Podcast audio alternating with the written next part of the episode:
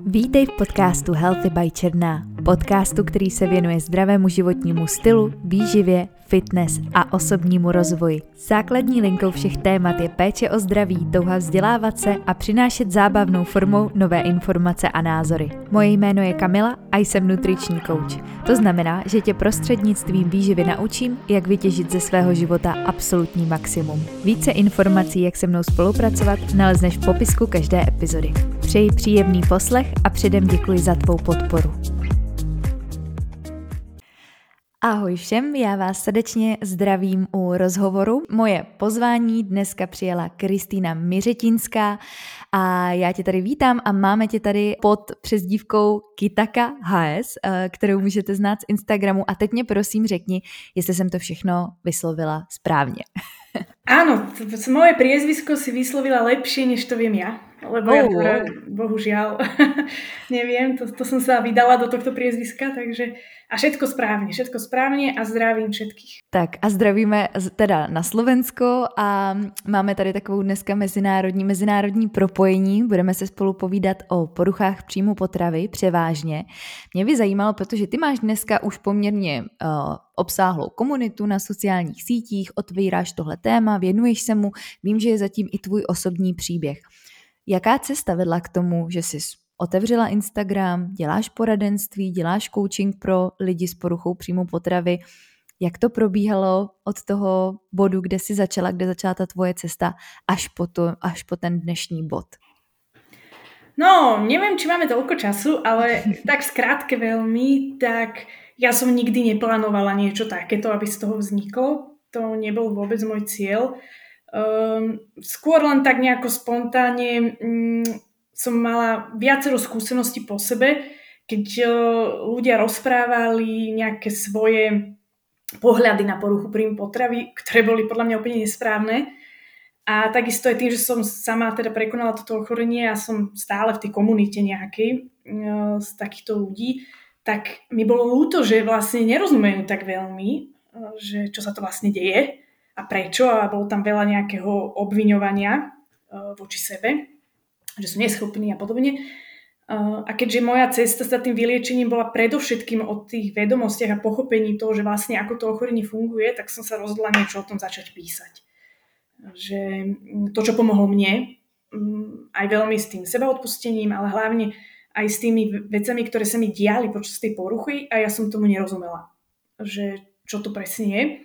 A začala som len trošku občas niečo písať, potom viac a viac a viac a neskôr, teda keďže mi pribudali rôzne otázky na tom Instagrame, tak som sa rozhodla mm, venovať sa tomu ešte hlbšie a spravila som si výcvik, mm, aby to nebolo teda len tak, že sa vyjadrujem k niečomu, čo vlastne sa nemám ani vyjadrovať.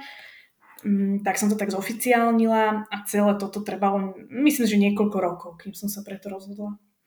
Já tady navážu na ten tvůj výcvik, aby posluchači věděli, o čem se tady bavíme. Já i právě eh, Kristý máme výcvik The CCI Eating Disorder Coach, eh, který jsme si dělali na Caroline Costin institutu což eh, Caroline Kostin je jedna, bych řekla, z těch významnějších psychoterapeutek, která se věnuje tématu poruch příjmu potravy a právě eh, má i svůj institut, kde vzdělává jak odborníky, tak i právě kouče pro to, aby eh, ten pacient dostával komplexní péči. Možná rovnou navážu na to, na to co jsem nastínila, co teda dělá kouč poruch příjmu potravy a jak konkrétně ty si to uchopila do praxe?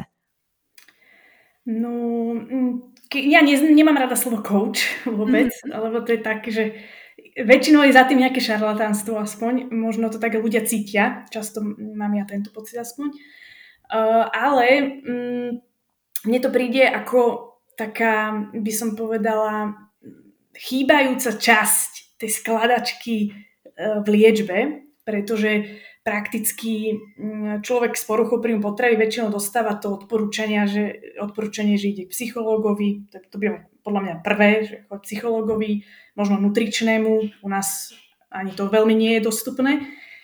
Lenže problém je ten, že tie ťažké veci a tie skúšky rôzne, čo musí zažívať, sa nedejú v tej ordinácii, ktorú, ktorú navštívim možno raz, dva, dvakrát do týždňa, to ani možno nie raz do týždňa, raz za dva týždne, možno aj viac, viac pravdepodobné. A čo má potom robiť medzi tým? Lebo toto boli pre mňa tie ťažké momenty. Že ja som bola stratená sama. A tu môže nastúpiť ten coach, ktorý je oveľa viacej v kontakte. Uh, ja to skôr možno volám aj ako taký buddy.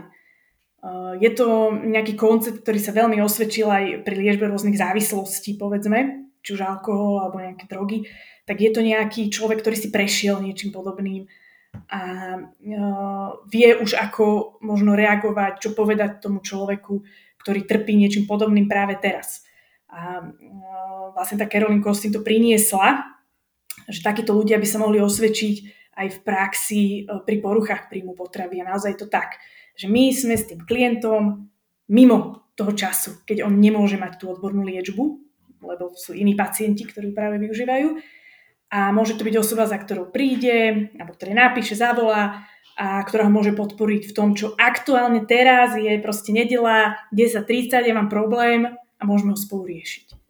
Mm-hmm, přesně tak, protože já vždycky říkám, že ten coaching je o té akci, o těch změnách, o tom, co se děje v té praxi, protože ona přesně, jak si řekla, jedna věc je to, co si poslechne od doktora nebo od terapeuta, ale je potřeba dělat tu změnu. Že jo, ono je potřeba přesně jako uh, mít tam ty výzvy, dělat ty výzvy a mít na té druhé straně někoho, kdo tam pro tebe je přesně v tu chvíli, kdy se toho lekneš nebo kdy máš výčitky, kdy se něčeho bojíš.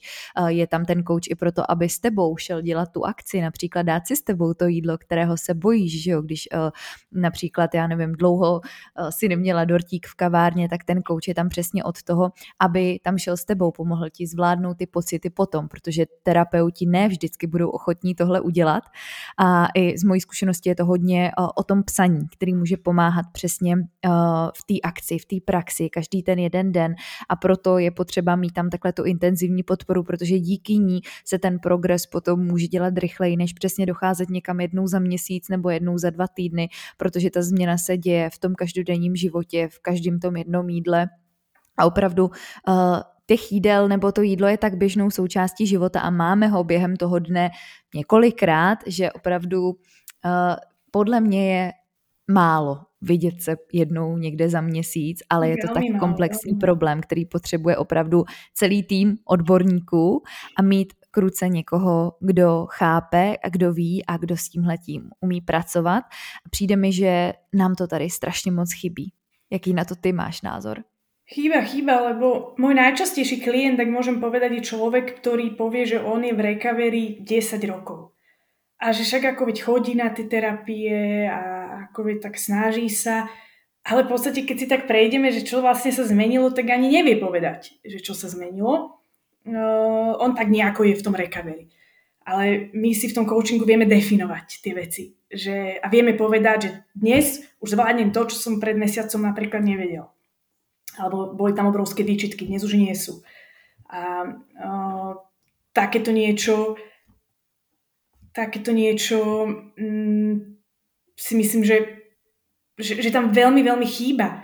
Lebo niekedy aj v tej terapii, že ako vidieť, rozprávame sa o tých pocitoch, aj o tom jedle, ako sa bojím a neviem čo, neviem čo. Ale te, tu je ten problém, že tie poruchy príjmu potravy sú založené na to, že je tam obrovský strach a ten nezmizne tým, že budem o ňom rozprávať ja musím tie veci začať robiť. Pomaličky, kľudne, stretávať sa a postupne tie, tie nejaké impulzy a tie výzvy zvyšovať, ale len tak mi môže zmiznúť ten strach. Ja nemôžem o ňom len rozprávať. A to nám tu chýba, tá akcia, presne. Mhm. akcia. Mm. Tá akcia. Veľ, veľmi, to je to najhlavnejšie v podstate v tej liečbe, lebo nie je dôležité, prečo sa to ochorenie stalo. To, to je veľa dôvodov, to nikdy nie je jeden, že toto mi niekto povedal a preto mám PPP nie, to je proste obrovské množstvo faktorov, ktoré museli tam e, sa nejako spojiť a zbytočne sa v tom budem až tak hrábať. Ja potrebujem ísť z toho von teraz, hneď. Mm-hmm, to si nastínila taky důležité téma, že uh, to je práce terapeuta, řešit to proč, ale my nepotřebujeme vidět to proč, abychom vyléčili. Ja napríklad neviem, hej, neviem Aha. prečo som ja akurát musela mať poruchu príjmu potravy, neviem. Ale a přesto na... sa vyléčila. Presne tak. Mm-hmm. Když už jsme u toho vyléčení, to je za mě strašně důležitý tady říct a zmínit hned takhle na úvod. Já se pořád setkávám i u odborné veřejnosti, i u lidí, kteří tímhle onemocněním trpí nebo zažili, mají tu zkušenost, že to plné vyléčení není možné, že tam pořád někde vzadu bude ten hlásek, který nám říká, tohle nesmíš si dát to jídlo a pořád mhm. takový jako strach a že vždycky už celý život budeme muset být na pozoru a dávat si uh, sakra pozor na to, co jíme, jak jíme, jak se u toho cítíme. A já neříkám, že se nebudeme muset o sebe starat celý život. To určitě jo a rozvíjíme se pořád a posouváme se pořád a máme výzvy různé, jako to, že se s nás stanou mámy nebo to, že máme náročnější období v práci, to určitě jo. Na druhou stranu je podle mě důležité, aby tady zaznělo, že se z poruchy příjmu potravy můžeme plně vyléčit a to i bez toho, aniž bychom právě znali tu příčinu.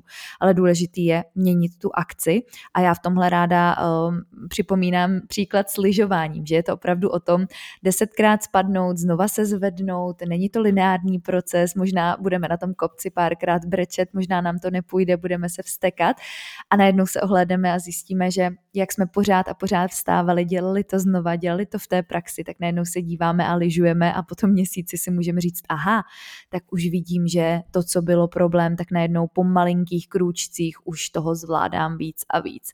Um, setkáváš se taky s tím názorem, že se porucha příjmu potravy nedá vyléčit, že to je něco, co si sebou poneseme celý život?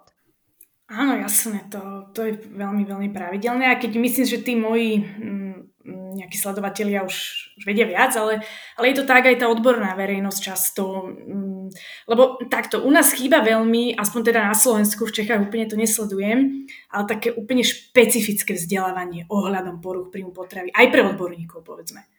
Aj v zahraničí oni sú vysoko špecializovaní na, na tú problematiku a tým, že u nás to až tak nie, nie je také detailné. Myslím, že v Čechách je nejaký, eh, nejaký výsvik špecifický, ale uh, tým pádom možno nevedia úplne presne, že, že, že ako to je. A práve to, čo ja si myslím, že je ten dôvod, ktorý uchováva to, že až vždy to tu bude nejako trošku vo mne, je to, že tá porucha nebola do, doliečená. Že, že to ešte tam neboli prekonané tie strachy všetky, ktoré človek má a to možno potom živí to, že už si, však už, áno, už ten človek možno povedzme nevracia, alebo už má zdravú hmotnosť, ale to stále neznamená, že nemá poruchu príjmu potravy.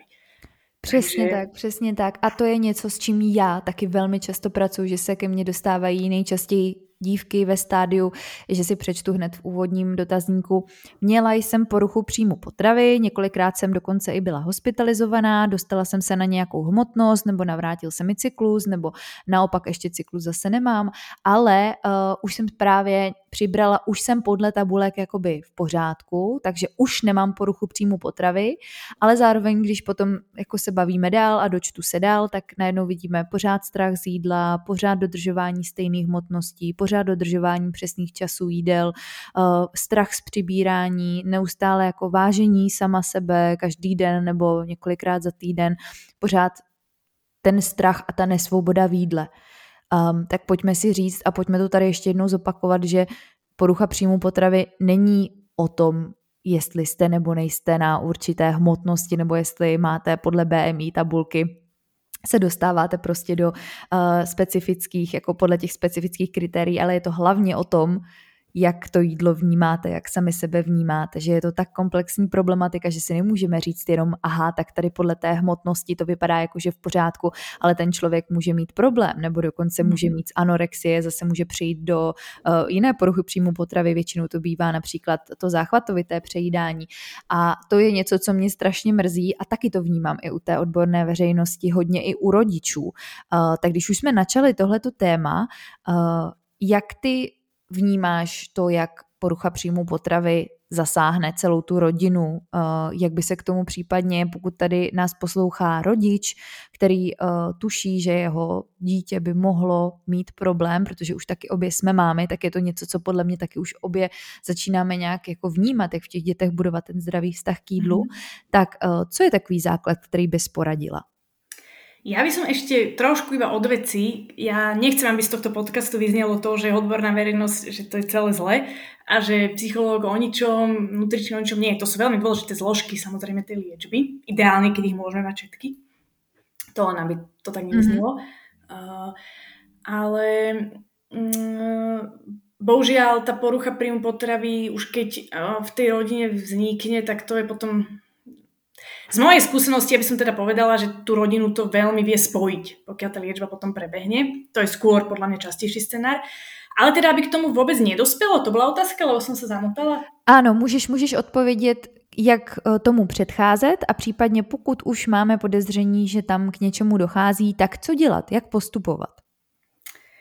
Um, ono je veľmi ťažké povedať, že ako tomu predchádzať, lebo to určite chcem povedať, že porucha príjmu potreby neznamená, že rodina bola nejaká poškodená, že niečo úplne, že maximálne spravili zle, lebo opäť je to mm, celý taký komplex tých faktorov, pre ktoré to vznikne, čiže rodičia nikdy nie sú ten problém. Uh, môžu prispieť rolinku samozrejme, uh, keď je tam uh, nejaký úplne nezdravý vzorec ohľadom toho stravovania, keď či už oni sami, povedzme, komentujú veľmi často svoje telo, či, alebo tela ostatných ľudí. Hej, tam taký ten typický obraz, že nejaké dieťa uh, možno vidí svoju mámu, ako sa obzerá v zrkadle a tam nejaké nelichotivé komentáre.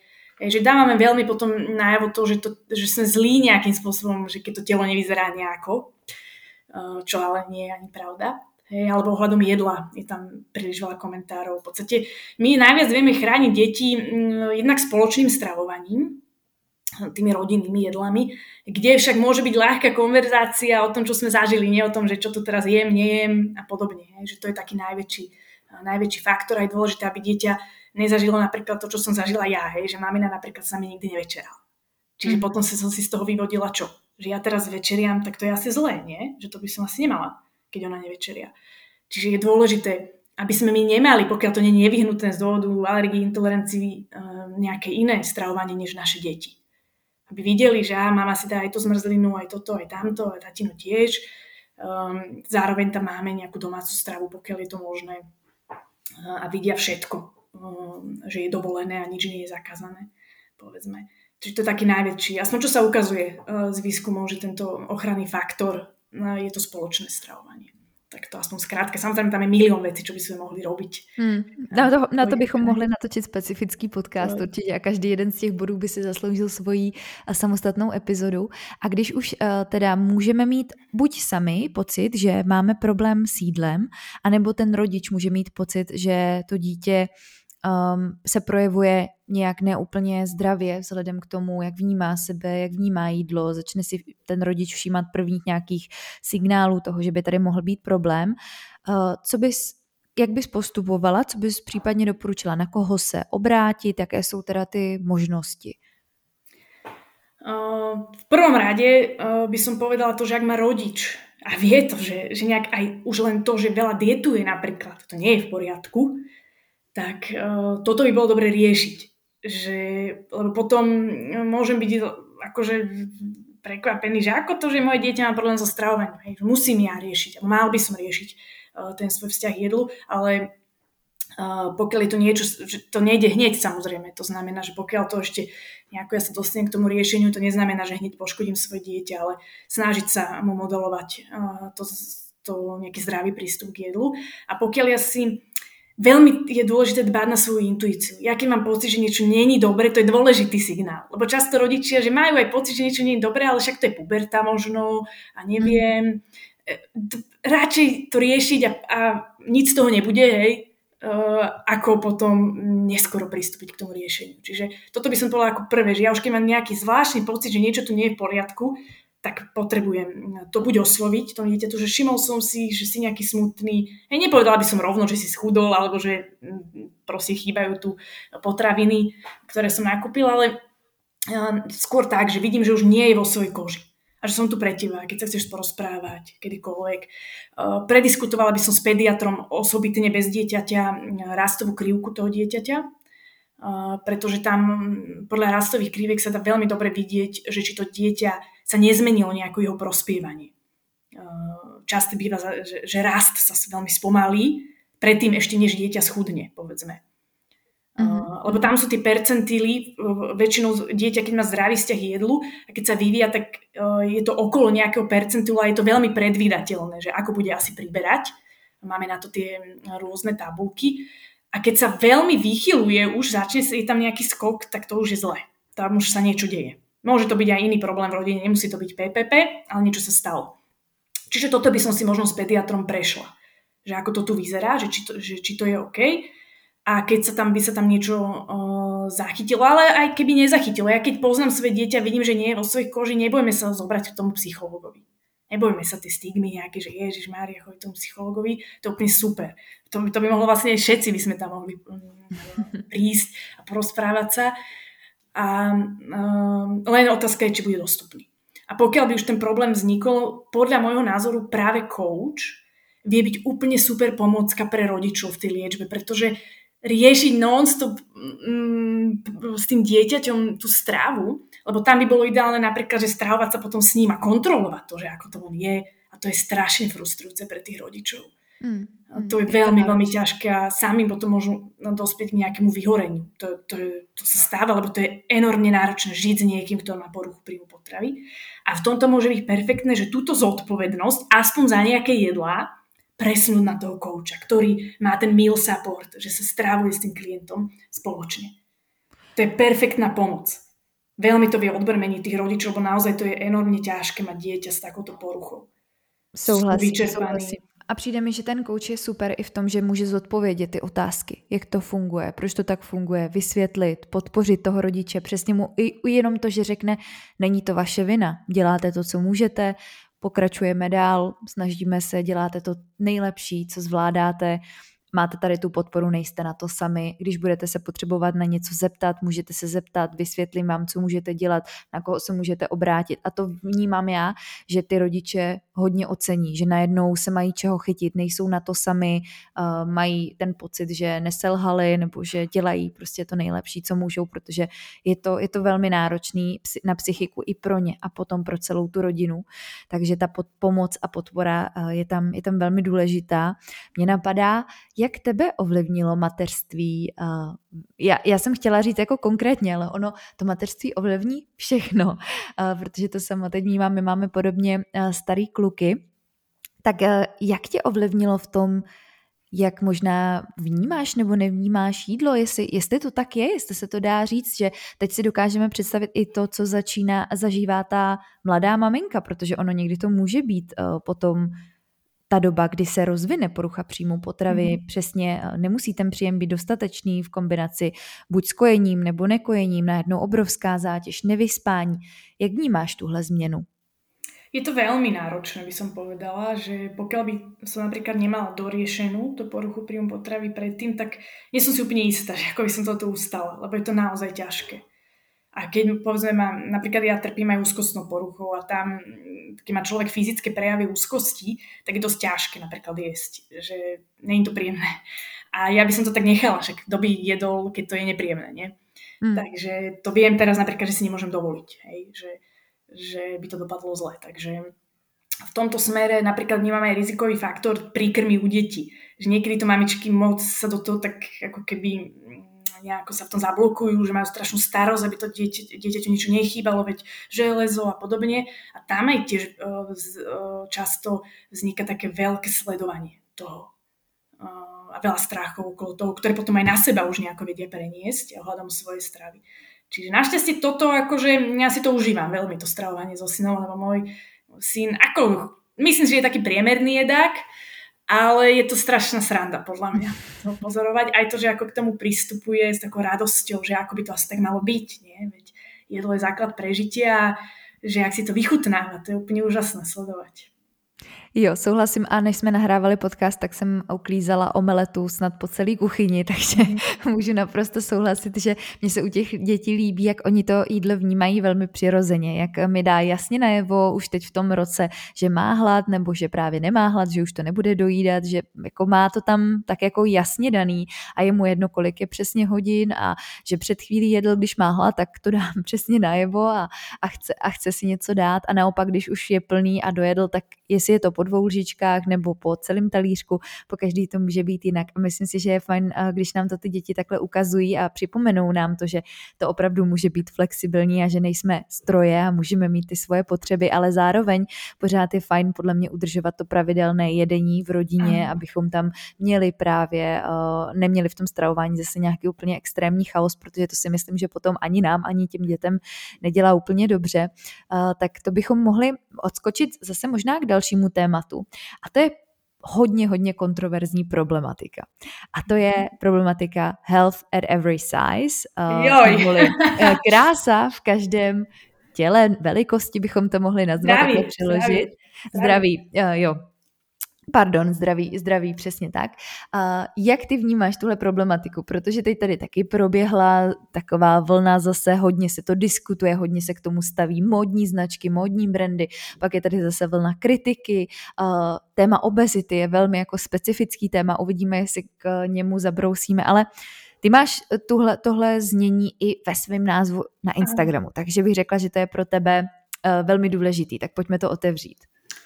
Áno, je to pre mňa veľmi dôležité a myslím si, že 95% ľudí, ktorí niekedy použili hashtag HAES, ako tá skrátka Health Every Size, si myslím, že nevie vlastne, čo to je. Lebo to není tá brutálna sebaláska, že mám 365 kg a milujem to a cítim sa úžasne. Môže to tak byť, to nehovorím, ale uh, to nie je Health Every Size. O tom, o tom to nehovorí. Uh, vlastne nejakí, uh, povedzme, lekári alebo akýkoľvek poskytovateľia nejakej zdravotnej starostlivosti, ktorí pracujú uh, s tými princípami health, at every size, v skutočnosti robia to, že sa snažia k všetkým ľuďom, a to nie len tým, čo sú tuční, ale tým, čo sú postihnutí, tým, čo majú možno inú farbu pleti, prístupovať rovnako ako k tým, čo sú ako keby takí tí normatívni, že bieli, biela rasa, štíhly človek a podobne, lebo my už vieme z výskumov, že títo ľudia dostávajú lepší stupeň zdravotnej starostlivosti. Sú lepší prijatí celou spoločnosťou, majú viacej pracovných príležitostí. A práve ten health at every size approach, nejaký tento prístup, robí to, že ja, keď pracujem s klientom, ja sa nepýtam ani koľko vážim, ja to vôbec nezaujíma. Pretože pre mňa sú dôležité jeho návyky. Čo robí a čo nerobí. A akýkoľvek aj človek, ktorý je tučný, môže mať zdravé návyky. Len my už máme pocit, že nemôže, lebo je tučný. Takže uh, ja, to nie je o tom, že, ja, že niekto chce propagovať alebo normalizovať uh, to, že, uh, že tučnutá je fajn. Môže byť, nemusí Ja na to nemám názor, ani nie je to niečo, o čom chcem diskutovať, lebo sa necítim dostatočne vzdelaná problematike obezity. A keď uh, si myslím, že nie je správne riešená, keďže nám neustále pribúda ale uh, je to o tom, že ja, ako ja chcem prístupovať k tomu človeku, lebo pomôžem mu, keď ja ho budem zhadzovať, keď ja ho budem nejako zosmiešňovať. Nemyslím si, že toto niekedy niekomu v, nie, v hocičom pomohlo. A mhm. prečo by som to nemohla robiť inak? Takže uh, za mňa človek, ktorý pracuje s poruchami príjmu potravy a nie je ako keby inkluzívny k, to, k témam tučnoty alebo aj iným, tak by nemal si mi pracovať pokiaľ ja sledujem neustále nejakú hmotnosť, pracujem s človekom, čo má záchvatovité predania, má veľký stupeň nadváhy, povedzme, a ja to tam idem riešiť nejako do toho, tak to tam nemá čo robiť. To, tomu v ničom nepomôže.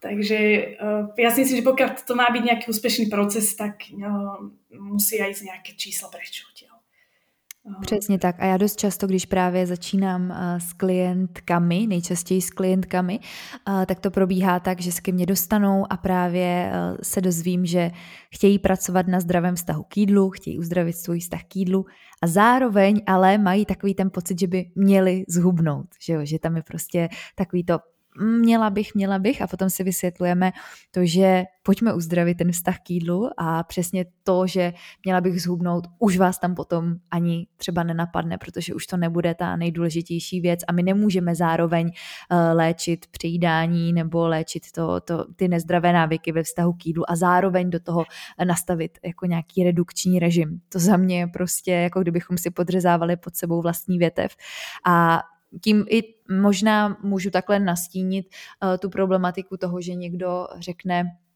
já chci jenom začít víc jíst, normálně jíst, ale za žádnou cenu nechci přibrat. Mm-hmm. Setkáváš se s tím taky, že jo, jo, jo, já jsem ochotná začít jíst trošičku víc, ale uh, nesmím jako přibrat, nesmí to tam být, uh, jako nesmí to být součástí procesu.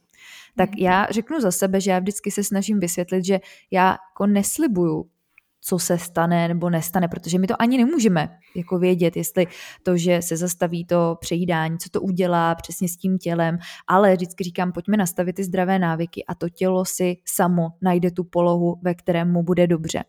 Jak to vnímáš ty, tohle, eh, tohleto stigma toho, že já chci vyléčit vztah k jídlu, ale zároveň buď chci zhubnout, anebo naopak nesmím hlavně u toho přibrat? Je to ťažké. Ako, ja za ten vidím to skôr, že ja sa veľmi bojím, že priberiem a čo to všetko vlastne znamená. Lebo v našej spoločnosti žiť vo väčšom tele nie je jednoduché. Naozaj, to, to, to my, čo máme to privilegium, že ja môžem kdekoľvek prísť, ja si môžem dať v McDonalde XXXL menu a nikto nič si nepomyslí ani. Ale to takto nemajú všetci. Čiže uh, toto je veľmi ťažké. Ja sa snažím tam vždy dať to pochopenie, že ja to vidím, že, že sa veľmi bojíš. A budeme sa to snažiť robiť tak, aby, aby uh, to bolo pre teba čo najpríjemnejšie, aj v rámci toho nepríjemná, ktoré, ktoré budeme robiť. A budeme sa snažiť teda zameriavať na to, že, uh, že ako sa mení v tom procese, ktorý robíme, môj prístup k jedlu. Lebo tam, um, tam je to frustrujúce na tej, na tej ceste, že dokým ja zmením ten vzťah k jedlu a je to super, a ešte možno aj priberiem, to je možné, neviem, tak uh, môžem mať pocit, že nič sa nedieje a len priberám. A strašne sa ľudia sústredia na to, ako ja už priberám, už dve kg išli hore a je to strašné. Ale popri tom už napríklad nevidím, že už nemám binge 5 mm, krát za týždeň, ale len raz, toto nám niekedy udelo, tak sa sústredím na to, že či priberám alebo nepriberám, že toto stratím. Takže v, mojom, to, v tej práci sa snažím toto, na toto poukazovať. Ale čo sa ešte zmenilo? OK, priberal si a ešte čo? Mm-hmm. A takisto je, je, je tam tá vec, že, že jasné, že ja nikomu nemôžem slúbiť, že ako, ako to skončí. Keď sa bavíme o klientovu záchvatu, ten predaní povedzme môže trpieť aj človek, čo má nízku hmotnosť, hej, že to, to, to nemusí byť nutne. Aj on môže mať ale strach z pribratia. Tak uh, v vtedy ale mm, mám skôr pocit, že tam treba vysvetliť, že to je veľmi dôležité, ale že, že to tam asi bude tou súčasťou. Uh, lebo ja nerada pracujem v tom, že ja neboj sa, nebude to nejako tak, že neviem, ja sama neviem, čo sa môže stať uh, v tom procese, ale zatiaľ sa nikdy nestalo nič katastrofické, by som rada povedala. že nikdy, nikdy ten strach sa zatiaľ nenaplnil, čo mali tí klienti. Uh, že, že ako katastrofálne to, to skončí. Ale Uh, fakt je ten proste, že uh, je dôležité vidieť aj to, že keď ja nebudem jesť a potom budem mať tie záchvaty predania, že to je oveľa horšie pre to moje telo uh, v rámci či už priberania. Že toto je oveľa väčšia šanca, že sa tam niečo také stane a že to dopadne katastrofálne, než keď ja začnem tieto veci meniť a napríklad nastavíme si nejakú štruktúru v tom stravovaní a podobne. Čiže je tam aj nejaká taká edukácia, ale zároveň viem, že edukácia veľmi nepomôže pri strachu. Keď ja mám pocit nejaký, to je úplne iná časť mozgu, ktorá to spracováva, než tie informácie, ktoré mu rozprávam. Čiže je to veľa o tom, že ja som tu s tebou, ja to budem, ja si to vypočujem, môžem mi kedykoľvek povedať, čo, čo cítiš, čo sa deje skúsime to uh, ustať. Uh-huh, uh-huh. A velmi velké téma v tomhle ještě navyšování příjmů, strach z toho přibírání je i trávení. Um, je uh-huh. něco, na co se uh, klient může připravit, co ho možná dost pravděpodobně potká, je tam ten pocit nafouknutí, nejdřív i může být problém s tím, než se zase to tělo adaptuje postupně na ten vyšší příjem, protože pokud byl ten příjem buď nízký, nebo jsou tam ty velké extrémy, že tam je málo jídla, potom je tam hodně jídla, hodně se to střídá, tak to trávení dost často mm, je ovlivněné, dostává zabrat. Je tady něco, na co se teda člověk může připravit a co mu i případně může pomoct tyhle pocity zvládnout, protože ti klienti se potom cítí, že ještě je to vlastně horší tím, jak to trávení začne mm-hmm. nějak pracovat, takže jako všechno špatně, já najednou hrozně přibírám, jsem hrozně nafoukla a teď jako všechny ty pocity se tam najednou mísí, do toho ten strach. Tak je mm-hmm. něco, co bys poradila nebo na co se připravit? No, toto bola moja veľká téma. Teda ja som si prešla s veľmi, veľmi veľkými problémami s trávením. Bohužiaľ som tomu nerozumela, že čo sa tam presne deje. Aj, aj to bola vlastne taká tá prvá iniciatíva môjho profilu, že toto chcem vysvetliť, ako to tam je s tým trávením, aby nikto zase netočil zbytočne v nejakých cykloch ako ja. Ale fakt je ten, že jednoducho reštrikcie oslabujú náš tráviaci systém. Tam dochádza veľkým, aj no, štruktúrálnym nie, ale funkčným zmenám veľkým. A keď my, hm, či už jeme veľmi málo, alebo presne sú tam tie extrémy, tak eh, veľmi, veľmi, veľmi narúšame toto naše trávenie a jediná možnosť, ako to napraviť, je tá štruktúra. Že ja tam musím dať niečo pravidelné, nejaké bezpečie musím vytvoriť tomu telu, aby vôbec nejaký rytmus sa tam mohol, mohol robiť. A veľa ľudí potrebuje posilniť uh, to hladké svalstvo tráviaceho traktu keď boli veľmi podvyživení, povedzme. A to všetko bude prinášať veľa nepríjemných zmien. Samozrejme, nafúknuté brucho mi k body imidžu nepridá. To je veľmi nepríjemné. A zároveň to ale môže byť taká, taký tréning na to, že ako ja zvládam ten nekomfort. Že vidieť, že, že, že, že, že je to nepríjemné a ja nemusím od toho utekať hneď do nejakého ja neviem, odvodňujúceho prípravku alebo to čokoľvek, že ja som schopný to zvládnuť a viem sa to naučiť. A viem s týmto fungovať a o to ľahšie sa mi bude fungovať potom, keď to tam nebude. Uh, veľa ľudí potom rieši, že čo vlákninu, ako mám jesť, ako nemám jesť. Ja si myslím, že to, čo by sme ale v skutočnosti mali riešiť, že ako ja pra- mám pracovať s tým stresom, s tým, s tým obrovským pocitom sebe, lebo toto veľmi ovplyvňuje trávenie. A my to tam veľmi nevidíme. Pozrieme sa, že čo, ako, aké jedlo môžem vymeniť, alebo nemeniť, ale napríklad zapojenie aktivácie parasympatikového nervového systému, rôzne relaxácie, dýchové techniky. To sú veľmi silné nástroje, s ktorými my môžeme pracovať a podporiť tráviaci proces. Len to znie tak ako keby, že mm-hmm. možno EZO, alebo neviem, ako by som to nazvala, ale že tak neveríme tomu, lebo však jedlo musí to, za to byť zodpovedné, ale pritom toto nám vie veľmi, veľmi pomôcť. Len to nie je instantný proces, že ja musím na tom pracovať musím to praktizovať nejakú dobu, aby tam ten efekt nastal.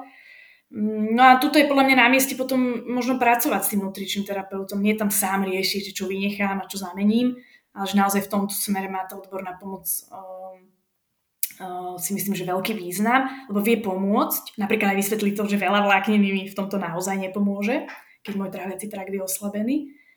A potom sú aj uh, určité lieky, ktoré vedia na pomôcť, ale to už je potom samozrejme na návštevu gastroenterologa, ale sú rôzne možnosti. Podľa toho, ako veľmi silné sú tie príznaky, ale dá sa pomôcť. Určite sa dá pomôcť a uh, pre väčšinu ľudí je to prechodný stav. Uh-huh, A nejlepší je vydržet pokračovat dál, i když víme, že to je náročná fáze a že se vám může zdát, že najednou zase je to všechno proti vám, ať už z hlediska toho strachu a je to hodně změn, tak to nejlepší, co můžeme udělat, je pokračovat dál v té léčbě, neleknout se toho, nevracet se zase zpátky k tomu, co bylo, protože ty si tam krásně řekla, že to, co je, ta porucha příjmu potravy, je horší než to všechno, co nám může přinést to uzdravení. Takže pokračovat dál, vracet se k tomu, co bylo, nám ten lepší pocit nikdy nepřinese. Ani ve ja by finále. som ešte možno mm-hmm, povídej. ak môžem, že, že v podstate ja keď sa vrátim v tomto, že mám teraz nejaký možno veľký problém tráviaci, alebo aj som pribral príliš a neviem čo, a ja sa vrátim k tej svojej poruche, tak čo to vlastne urobí? Že na chvíľočku dnes možno na pár hodín sa budem cítiť lepší. Ale z dlhodobého hľadiska sa budem cítiť len horšie. Hej? Že tu ja musím vidieť, že aj keď dneska napríklad mám pocit, že ja to jedlo už proste, že ja už nechcem viac jesť a neviem čo a mám tendenciu, že dneska si nedám desiatu, tak čo urobím vlastne? Len na týchto pár minút si uľavím. Ale zás len ten problém si posúvam pred sebou a, a zväčšujem ho, lebo ešte posilňujem tie svoje staré návyky. A to mi musím vidieť, že ja sa dneska cítim nekomfortne preto, aby som sa v budúcnosti mohla mať lepšie. To je veľmi dôležité si myslím pri tej liečbe vidieť, že čo to robí tá PPP, že to len na chvíľočku funguje, na malú, malú chvíľku. Přesně tak. A já vždycky říkám takovou důležitou otázku, protože potom uh, mi klientky dost často říkají právě, že uh, když byly hubené, tak byly jako spokojené, šťastné, když jsme v tom procesu, že se něco mění, mění se to tělo, nebo naopak z anorexie se dostali do záchvatovitého přejídání, u toho přibrali, tak já vždycky říkám, no a teď ruku na srdce, přineslo ti uh, ta nízká hmotnost, to sebevědomí, tu spokojenost, přinesla ti ta anorexie to, co si chtěla, to, kde se cítila dobře a vždycky je tam ta odpověď, ne, nepřinesla, cítila jsem se špatně, anebo cho, nebyla jsem svobodná, nebyla jsem flexibilní, můj život se řídil jenom kolem jídla. A pro ty lidi je podle mě často těžký si uvědomit, že ono existuje ještě něco mezi, nebo ještě něco nového, ne mezi, ale něco nového, že oni vlastně dost často porovnávají s tím, co bylo, s tím stavem, kdy teda byla jsem hubená, vypadala jsem tak, jak jsem chtěla, nebo chtěla jsem pořád víc a víc a mezi tím, že teď teda je to náročný, je to těžký a já nevím, že může existovat něco dalšího, něco nového a těžko je to pro toho člověka vlastně představitelný, že je to ten bod, do kterého chceme dojít, že to nebude ani to, co bylo, ani to, co je teď, ale že vlastně tam existuje uh, nějaká ta nová verze jich, která možná už tolik nebude řešit uh, to, kolik váží a budou, budou se schopní stravovat flexibilně a pohodově a nebudou mít výčitky po jídle ale je to ten proces, je to ta cesta a je to, je to asi těžký vidět v tu danou chvíli, přesně, že jako je tam něco, co si ještě teď nedokážeme představit a proto je podle mě důležitý i jako si uvědomit, kde teda v tom procesu jsme, nebo jak ty, jak ty tohle vnímáš? Ja na to vždy poviem, lebo toto má každý, samozrejme tieto obavy, to nie je klient, čo by to nemal, ani ja som to, to určite som na 100% mala a niekedy to je tak, že ja sa tak zaciklím v tom, že čo ako bude a potom koľko priberiem a ako to potom a v podstate my potrebujeme vidieť, že tieto myšlienky, to nemá riešenie, lebo ja z dnešného bodu nemôžem vedieť, lebo a ja nemôžem zajtra zraziť auto jednoducho. A neviem proste, že čo bude vôbec. Nielen v tomto procese, ale v ničom neviem, čo bude zajtra, pozajtra. Veľmi. A toto, keď ja sa v tom takto cyklím, to je úzkosť. To málo ľudí si uvedomí, že ja tu teraz sa točím v úzkostných myšlienkach. A to, čo ja potrebujem, je vlastne sa vrátiť do prítomnosti. Ja som teraz tu a čo môžem dnes spraviť preto, aby mi bolo lepšie v budúcnosti. Čo, aký naj, najbližší krok v tom recovery ja môžem urobiť, aby mi bolo lepšie. Lebo veľmi malá pravdepodobnosť je, že ja, ja keď premyšľam z bodu v, nejako, v PPP, kdekoľvek v tej PPP o budúcnosti, že to bude pozitívna myšlienka. Väčšinou sú to katastrofické scenáre. Mm-hmm. Ja som pripomenúť, že je minimálne rovnaká pravdepodobnosť, že to dopadne aj dobre. Hej, lebo tak je to 50 na 50, môže to dopadne zle, ale môže to aj dobre dopadnúť. A ja sa vždy snažím o to povedať, že prestan sa to točiť, lebo míňať tú energiu na to, že čo ako bude a pomená tú energiu do toho dneška, že ako to je dnes a čo môžem spraviť. Lebo nad tým mám kontrolu. Nad tým, čo ako bude v budúcnosti, nemám. Mám minimálnu kontrolu. Takže poďme riešiť to, čo je dnes. A vidieť, že toto je úzkosť.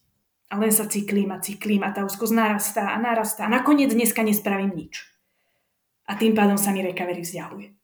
Mm-hmm. Přesně tak, přesně tak. Je něco, co bys vzkázala posluchačům, kteří řeší uh, poruchu příjmu potravy nebo ještě nezačali řešit a jsou buď na té cestě, nebo teď si uvědomují, že by ji potřebovali zahájit? Určite to, že pokiaľ máte tú možnosť, tak nebuďte na to sami, lebo veľakrát chceme tie veci vyriešiť sami, lebo však chceme byť taký statočný a, a podobne, ale to je veľmi, nechci povedať, že hlúposť, ale strašne náročné je to a vyčerpávajúce a tá pravdepodobnosť toho, že sa to podarí, je oveľa nižšia, ako keď e, vyhľadám tú odbornú pomoc, pokiaľ na to mám prostriedky, lebo povedzme si na že tá liečba je finančne veľmi náročná. Veľmi, veľmi. Pokiaľ, lebo dostať sa k nejakému štátnemu psychologovi, nutričnému, no neviem, ako to je veľmi pravdepodobné, že tá čakacia doba bude enormná. Čiže pokiaľ mám tú možnosť vyhľadať tú liečbu, aby som na to nebol sám. A takisto by som možno povedala, že to, s čím sa často stretávam, je to, že a že však neboj sa, veď daj si ten dezert, alebo že uži si to teraz, uži si to jedlo. Ja chcem povedať, že, povedať, že je v poriadku sa báť a je v poriadku neužiť si to jedlo teraz, ale napriek tomu si ho dať. Hej. Lebo niekedy tam je taký veľký zlý, veľmi zlý pocit z toho, že, že bola som aj na tej káve s koláčom, vôbec som si to neužila, že tak samé výčitky mám. To je v poriadku. Veď to je súčasť toho procesu. To je správne. Lebo to, to, ten prechod na to normálne stravovanie alebo zdravé, zdravý stek jedlu je taký veľmi neintuitívny, že ja nemám radosť z tých vecí, čo teraz robím, že dávam si tu ten dezert, mám z neho výčitky. To tak je a že to je v poriadku, že aby sa nezlakli tí ľudia, že ja by som sa, lebo veľmi to vidím na tých sociálnych sieťach, že užite si ten nedelný obed, je to fajn, ale vôbec si to nemusíte užiť. Vôbec, to, to je v poriadku. Len niektoré veci musím spraviť, aby som sa prestal báť. Musíme si tam, já vždycky říkám, jakoby nejdřív vyšlapat a připravit tu cestu a přesně opakovat tu činnost tak dlouho, až se pro nás stane přirozenější. Že na začátku je to opravdu boj s tou hlavou, výčitky, nepříjemné pocity, ale potom, když tu věc už děláme možná po desáté, po dvanácté, po třicáté, tak už bude zase přirozenější a možná se potom dostaneme postupně do toho stavu, kdy si to budeme opravdu užívat přirozeně. Jo, že já i vnímám hodně tlak na to, na tu sebelásku nebo na, tu, uh, na to, že máme mít teď a tady rádi to svoje tělo a máme mít teď a tady rádi to mhm. jídlo, ale podle mě je nejlepší začít právě s tím respektem k tomu procesu, respektem k tomu tělu, nějakým tím jako přijetím, že to nebude úplně asi teď jednoduchý, ale přesně jak si řekla, zajímá mě to, jaký krok můžu udělat dneska proto, abych se jednou dostala do toho bodu, kdy se budu cítit fajn, kdy to bude přirozená mhm. součást. A ešte um, by som povedala, že všímať si tie maličkosti na tej ceste. lebo tie tak vzniknú, zvyknú zanikať, že, že napríklad uh, povedzme, že už som teraz 15 minút nemyslela na jedlo, hej, to je veľká vec. To je veľmi veľká vec. Ale to tak zanikne, lebo to je taká blbosť vlastne. A možno si to zapísať vždycky, že keď si všimnem nejakú takúto drobnú zmenu, zapísať si to a v ten deň, keď mám pocit, že absolútne nič sa nemení, si vytiahnuť ten papierik, že čo všetko sa vlastne zmenilo už. Tak to je i tip pro posluchače. Pokud potřebujete na té cestě podpořit, všímejte si těch maličkostí, dělejte ty maličkosti, protože ty maličkosti potom definují tu velkou změnu, kterou když se podíváte za měsíc, dva, půl roku, rok zpátky, tak tam přesně uvidíte to, jak daleko už jste ušli. A ještě nám, prosím, Kristý, poraď, můžou se na tebe případně posluchači obrátit s, s prozbou o pomoc a případně kde? Áno, je to možné. Mám jednak ten profil, neviem, či budeš uvádzať nejaké poznámky k tomuto. Určitě. Mhm, dám tam pro, uh, pro klik, abyste se mohli podívat na Instagram, tam najdete spoustu uh, zajímavých příspěvků, odpovědí na různé otázky a i případně pro klik na tvoje stránky, které bych tam taky nezdílela, ale klidně můžeš i touhle cestou uh, říct, jak se na tebe můžou posluchači obrátit.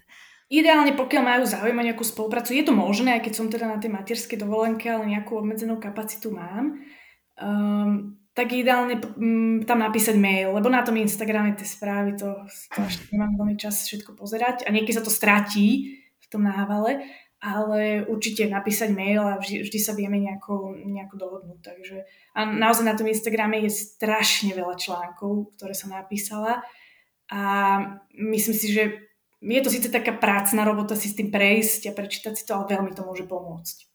Určitě. Jenom to pochopení někdy udělá tu velkou práci, tu velkou pomoc. A já bych ti chtěla moc poděkovat za tvůj čas, protože eh, vím, že jako pracující maminka, která se takhle věnuje i klientům, toho času nemáme moc, že jo, co si budeme povídat, takže děkuji, že jsme tady mohli spolu tohle téma otevřít. Doufám, že to někoho podpoří, že to někomu pomůže a možná jsme se tady neslyšeli naposledy. Budu se těšit na další příspěvky a možná i další rozhovor v budoucnu. Ďakujem za pozvání. Majte se pekne. Děkuji ti za dnešní poslech. Pokud ti epizoda přišla přínosná, budu ráda za zpětnou vazbu, sdílení nebo hodnocení podcastu na platformě, ze které posloucháš. A na závěr už jen nezapomeň zapnout odběr, ať ti neuteče žádný nový díl. Těším se příště.